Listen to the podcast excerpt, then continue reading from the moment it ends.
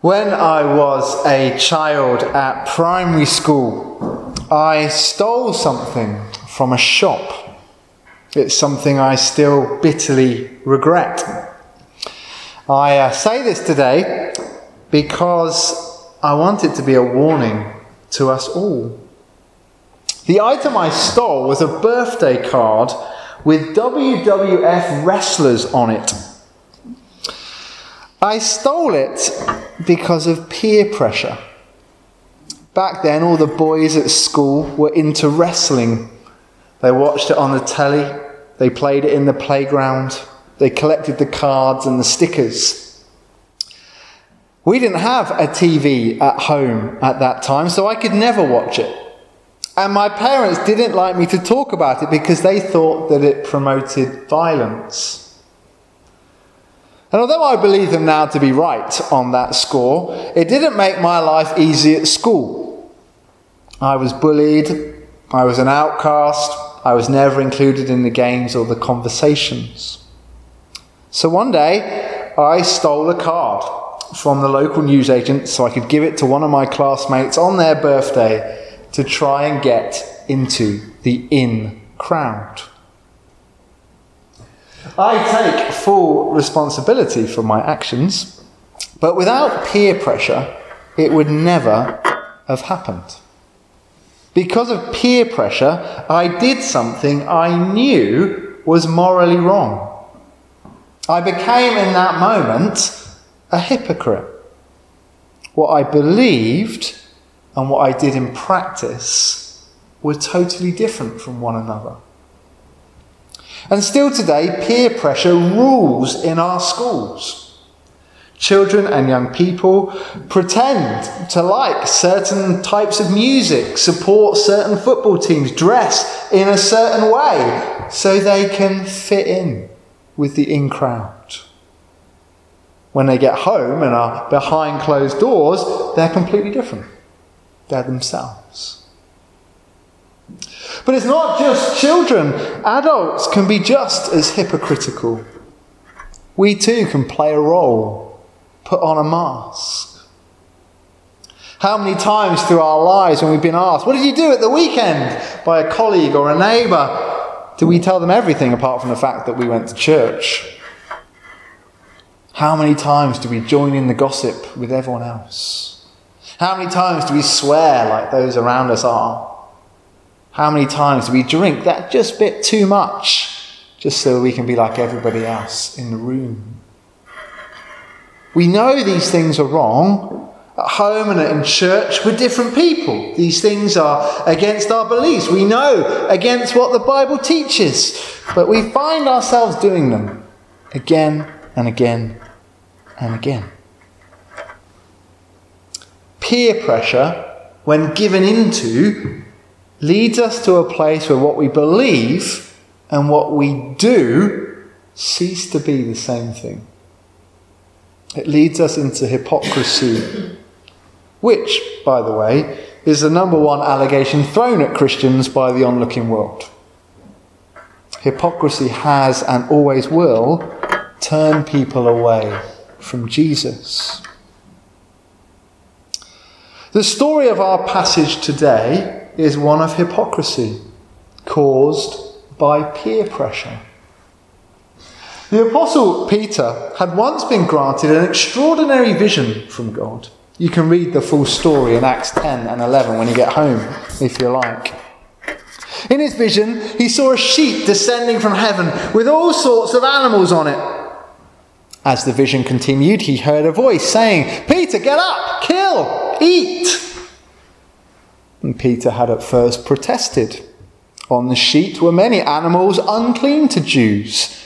And Peter, being very devout, rigidly stuck to only meat that was kosher.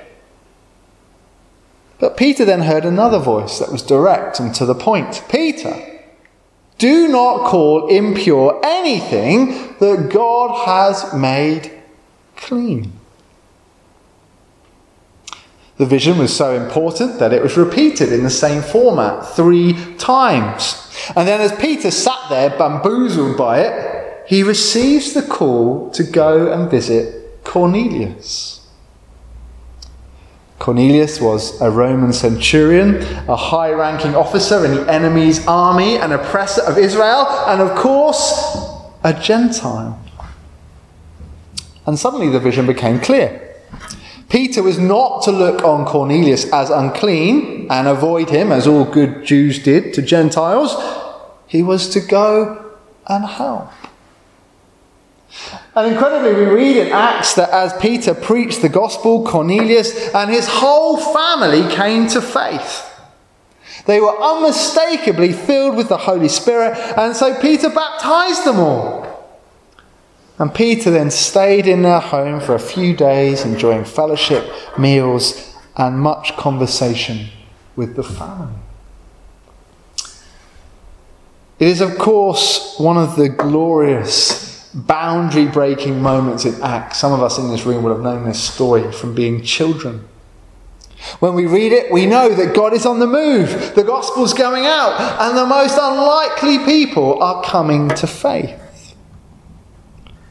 The message of this story is very clear no one is unclean to God. He loves all people. He gave his son to die for all people through Christ, God wants all the people of the world to turn and call him Father. Through the work of the Spirit, he wants to create one worldwide family without barriers or discrimination at all. Now, Peter was, of course, extremely privileged to be the recipient of this vision and to have part in this glorious work of God. But that did not make him immune from making mistakes. And in Antioch, he made a terrible one. Peter had travelled to Antioch, no doubt, to witness firsthand the amazing things that God was doing through the ministry of Paul. And when he arrived, he joined in the work. And he was openly sharing meals and conversations with Gentiles, just as he'd been shown to do in his vision with Cornelius. But then into Antioch, arrived some Jewish nationalists from the capital, Jerusalem. They said they'd been sent by James, Jesus' brother, the leader of the church there. But we have no proof that that was true. They may have just made that up to pretend they had authority. Regardless of the truth, when these people arrived, they started putting the pressure on. Peter, you're a devout Jew. You know you shouldn't be eating with Gentiles. Peter, you follow the law in every other area. Why are you ignoring this bit? Peter, what if these new believers are fakes and turn out to be troublemakers? They will give the Jews a bad name. The Romans will clamp down on us again. We'll lose the temporary peace and the special privileges that we have at the moment. Peter, the godly believers back home think you're abandoning them. They feel betrayed by your careless fraternizing with Gentiles who've mistreated us, uh, mistreated us Jews in the past. Peter, Peter, Peter, come on now, do what you know you should. Come along now. Now, that is imagined. We don't know what they said exactly, but we know that the peer pressure worked. Because soon after their arrival, Peter completely changed face. He drew back from the Gentiles. He separated himself from them. He refused to eat at their table. And verse 12 tells us that he did this purely because he was afraid of this small group of Jewish Christians from Jerusalem. And in that moment, Peter became a hypocrite. He went against everything that he knew in his heart of hearts to be true. He went against even what God had personally shown him in that great vision and when the whole family of Cornelius had come to faith. What a collapse this was. And all down to pressure put on Peter by his peers. I want us to think just for a moment of the great pain that would have been caused by Peter's actions here. Imagine you are in Antioch and you've invited Peter round for dinner, but he keeps making excuses. Eventually, you press him. Come on, Peter. You said ages ago you'd come. We want to hear about this Jesus fellow from you. But Peter replies, Sorry, I, I cannot eat with you. You are Gentiles, you are unclean. If I come into your home, you'll make me unclean too. Sorry, I, I can't do it. There's an old saying that you are what you eat. What is even more true is that we are who we eat with. You think about it. Who would you be prepared to share meals with? Only your nearest and dearest. The people that we share meals with are the most important people to us. And so there are not many things more hurtful or more divisive in this world than refusing to share table with someone who has invited you to dinner. To do so is utterly offensive. So there is no doubting the message that Peter's actions are sending out here. Yes, they may still be able to join the family of God through Jesus, but Gentiles will always somehow be less important than Jews. That Jews are still God's inner circle, if you like. And of course, once you create a circle within a circle, you're sending a message to those in the outer ring that they should strive to move into the inner one. And that takes us back to what the whole of Galatians is all about. Do Gentiles need to add to their conversion to become fully acceptable to God?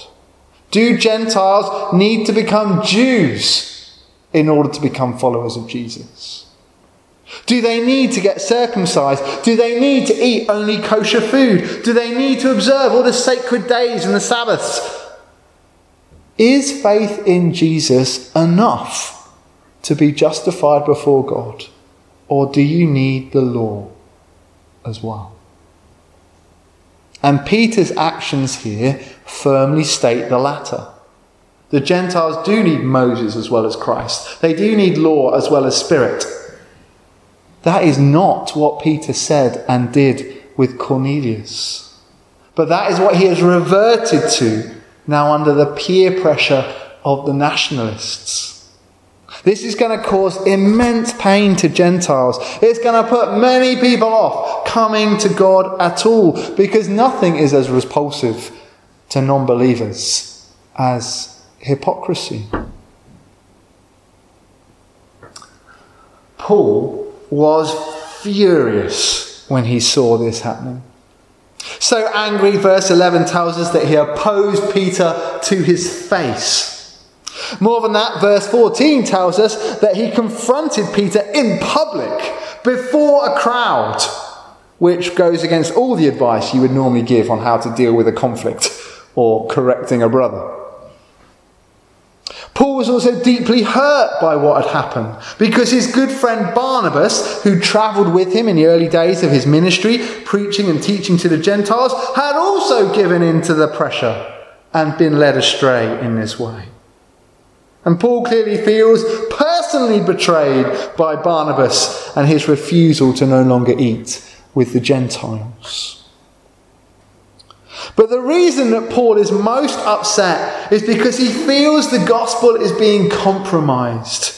Not only compromised, destroyed by this hypocrisy.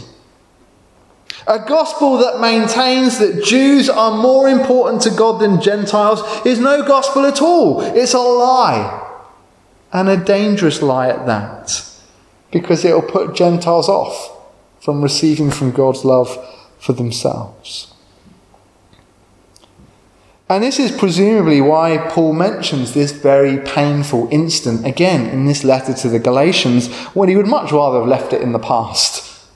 Because there were now nationalist Jewish Christians in Galatia telling the Gentile converts there that they needed to be circumcised. They needed to become Jews if they really wanted to be acceptable to God. And they were using this incident as support for their case. The Apostle Peter, you know, Jesus' own friend, he thinks the Gentiles are unclean. He won't eat with them. So come on, you Galatians, you've got to be circumcised. We know Paul started the church here. He obviously just hadn't got round to telling you this bit yet. Paul will not let this stand. So, in this fiery letter, he reminds his readers of exactly what did happen in Antioch and how, even there, he had challenged Peter to his face, proving from the scriptures that he was wrong. And that is what Paul launches into next. From verses 14 to 21, you get a rigorous defense of the message that Jesus had given him to preach to the Gentiles. These verses are very dense. You can sense Paul's anger in them and the urgency with which he is writing. But in Paul's mind, it's essential that the Galatians get this message fast and are not turned away. What Paul says is this all people, Jews and Gentiles, need to be justified by God. We are all sinners. We have all fallen short of God's standards. We all need help to be acceptable to Him once more. Once we've been justified, we're made right. God looks on us and sees us as righteous. And that means we come into a new standing. We've been brought into a right relationship. We're welcomed into God's covenant family, the family He began right back with Abraham. How can we tell if we're part of God's family? Well, it's no longer by keeping the Jewish law. Peter and Paul have discovered that the whole point of the Jewish law was to point people to their need for a Saviour, to point people to Jesus. The only way of being justified, being made righteous, of entering God's family is through faith in Him. What is faith? How do you know if you've taken the necessary step of commitment? Well, you will have made a decision, a confession, stated publicly your belief that Jesus is Lord, that He died for your sin, that you've been raised from the dead and you will now be living a life of loyalty to Jesus. A life consciously following in his footsteps. A cause that you will allow nothing in the world to distract you from. This is what the Greek word pistis, which we translate as faith, means. It's both a conscious decision and a continued loyalty. In the same way that Jesus himself made the decision to follow the Father's plan and faithfully went through it, obedient all the way to the cross for us. This faith in Christ, even as Christ is faithful to us, is now all that matters. The Jewish law has finished its remit. And remember, this is Paul saying this, a devout Jew.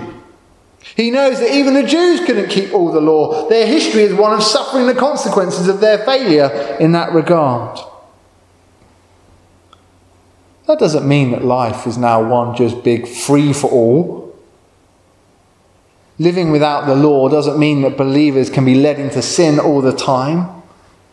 Rather, through Christ and the Spirit, believers would be led to an even higher standard of living. After all, Jesus didn't break the law, he fulfilled it. So, eating with Gentiles was not sinful, as the Jews had once supposed. It was what God wanted. He wanted one family in fellowship round one table together. What is sinful is for the Jews to try and rebuild the law again now that Christ had put it to death. After all, if the law is what matters, we all need to watch out because we've broken it and will continue to do so. Now, I know this is a really complicated argument but in verses 19 to 21, Paul sums it up definitively in this way. Following the law was what led Paul to Jesus. In meeting Jesus on the Damascus Road, he died to the law. That Jewish identity that he prized so much was put to death. All that mattered now was following Jesus and living with the Spirit within him. Paul discovered that he had to lose everything that he'd valued once so highly and living a new identity, a follower of Christ. After all, if you could live just as a devout Jew and be justified by the law, then Israel's Messiah had died for nothing. And that would be unthinkable. The resurrection proved that Jesus was God's Son, that this was God's plan. The resurrection proved that Moses could only get you so far. If you want to enter all that God has for you, you need Jesus. Now, I know you here this morning, and I don't think any of that will be new to you. This is the gospel that you have been following, some of you, for decades. But it's good to be reminded of it again that we have been set free free from sin and death, free from condemnation, free from the law. That we are part of the one family of God. As Gentiles, we do not need to get circumcised we do not need to follow all the minutiae of the Jewish law. Praise the Lord for that. But what I do think is relevant to us about this passage is the call to ongoing faithfulness. To be people of faith is not just about a one off decision that we made long ago, it's about living a life of loyalty to Jesus.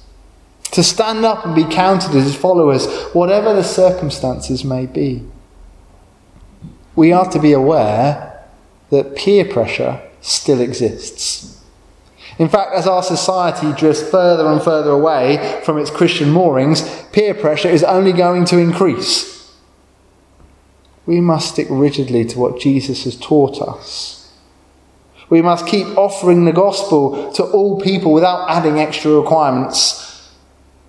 And when people tempt us off the path, back into old habits, bad behaviour, the way we used to be and the things we used to do before we came to faith. We have to stand firm. When we are tempted to behave differently just so we can fit in with the in crowd, be that in our workplace, the pub, or in our community, we must remember that there's only one crowd really being worth a member of, and that is the one family of God.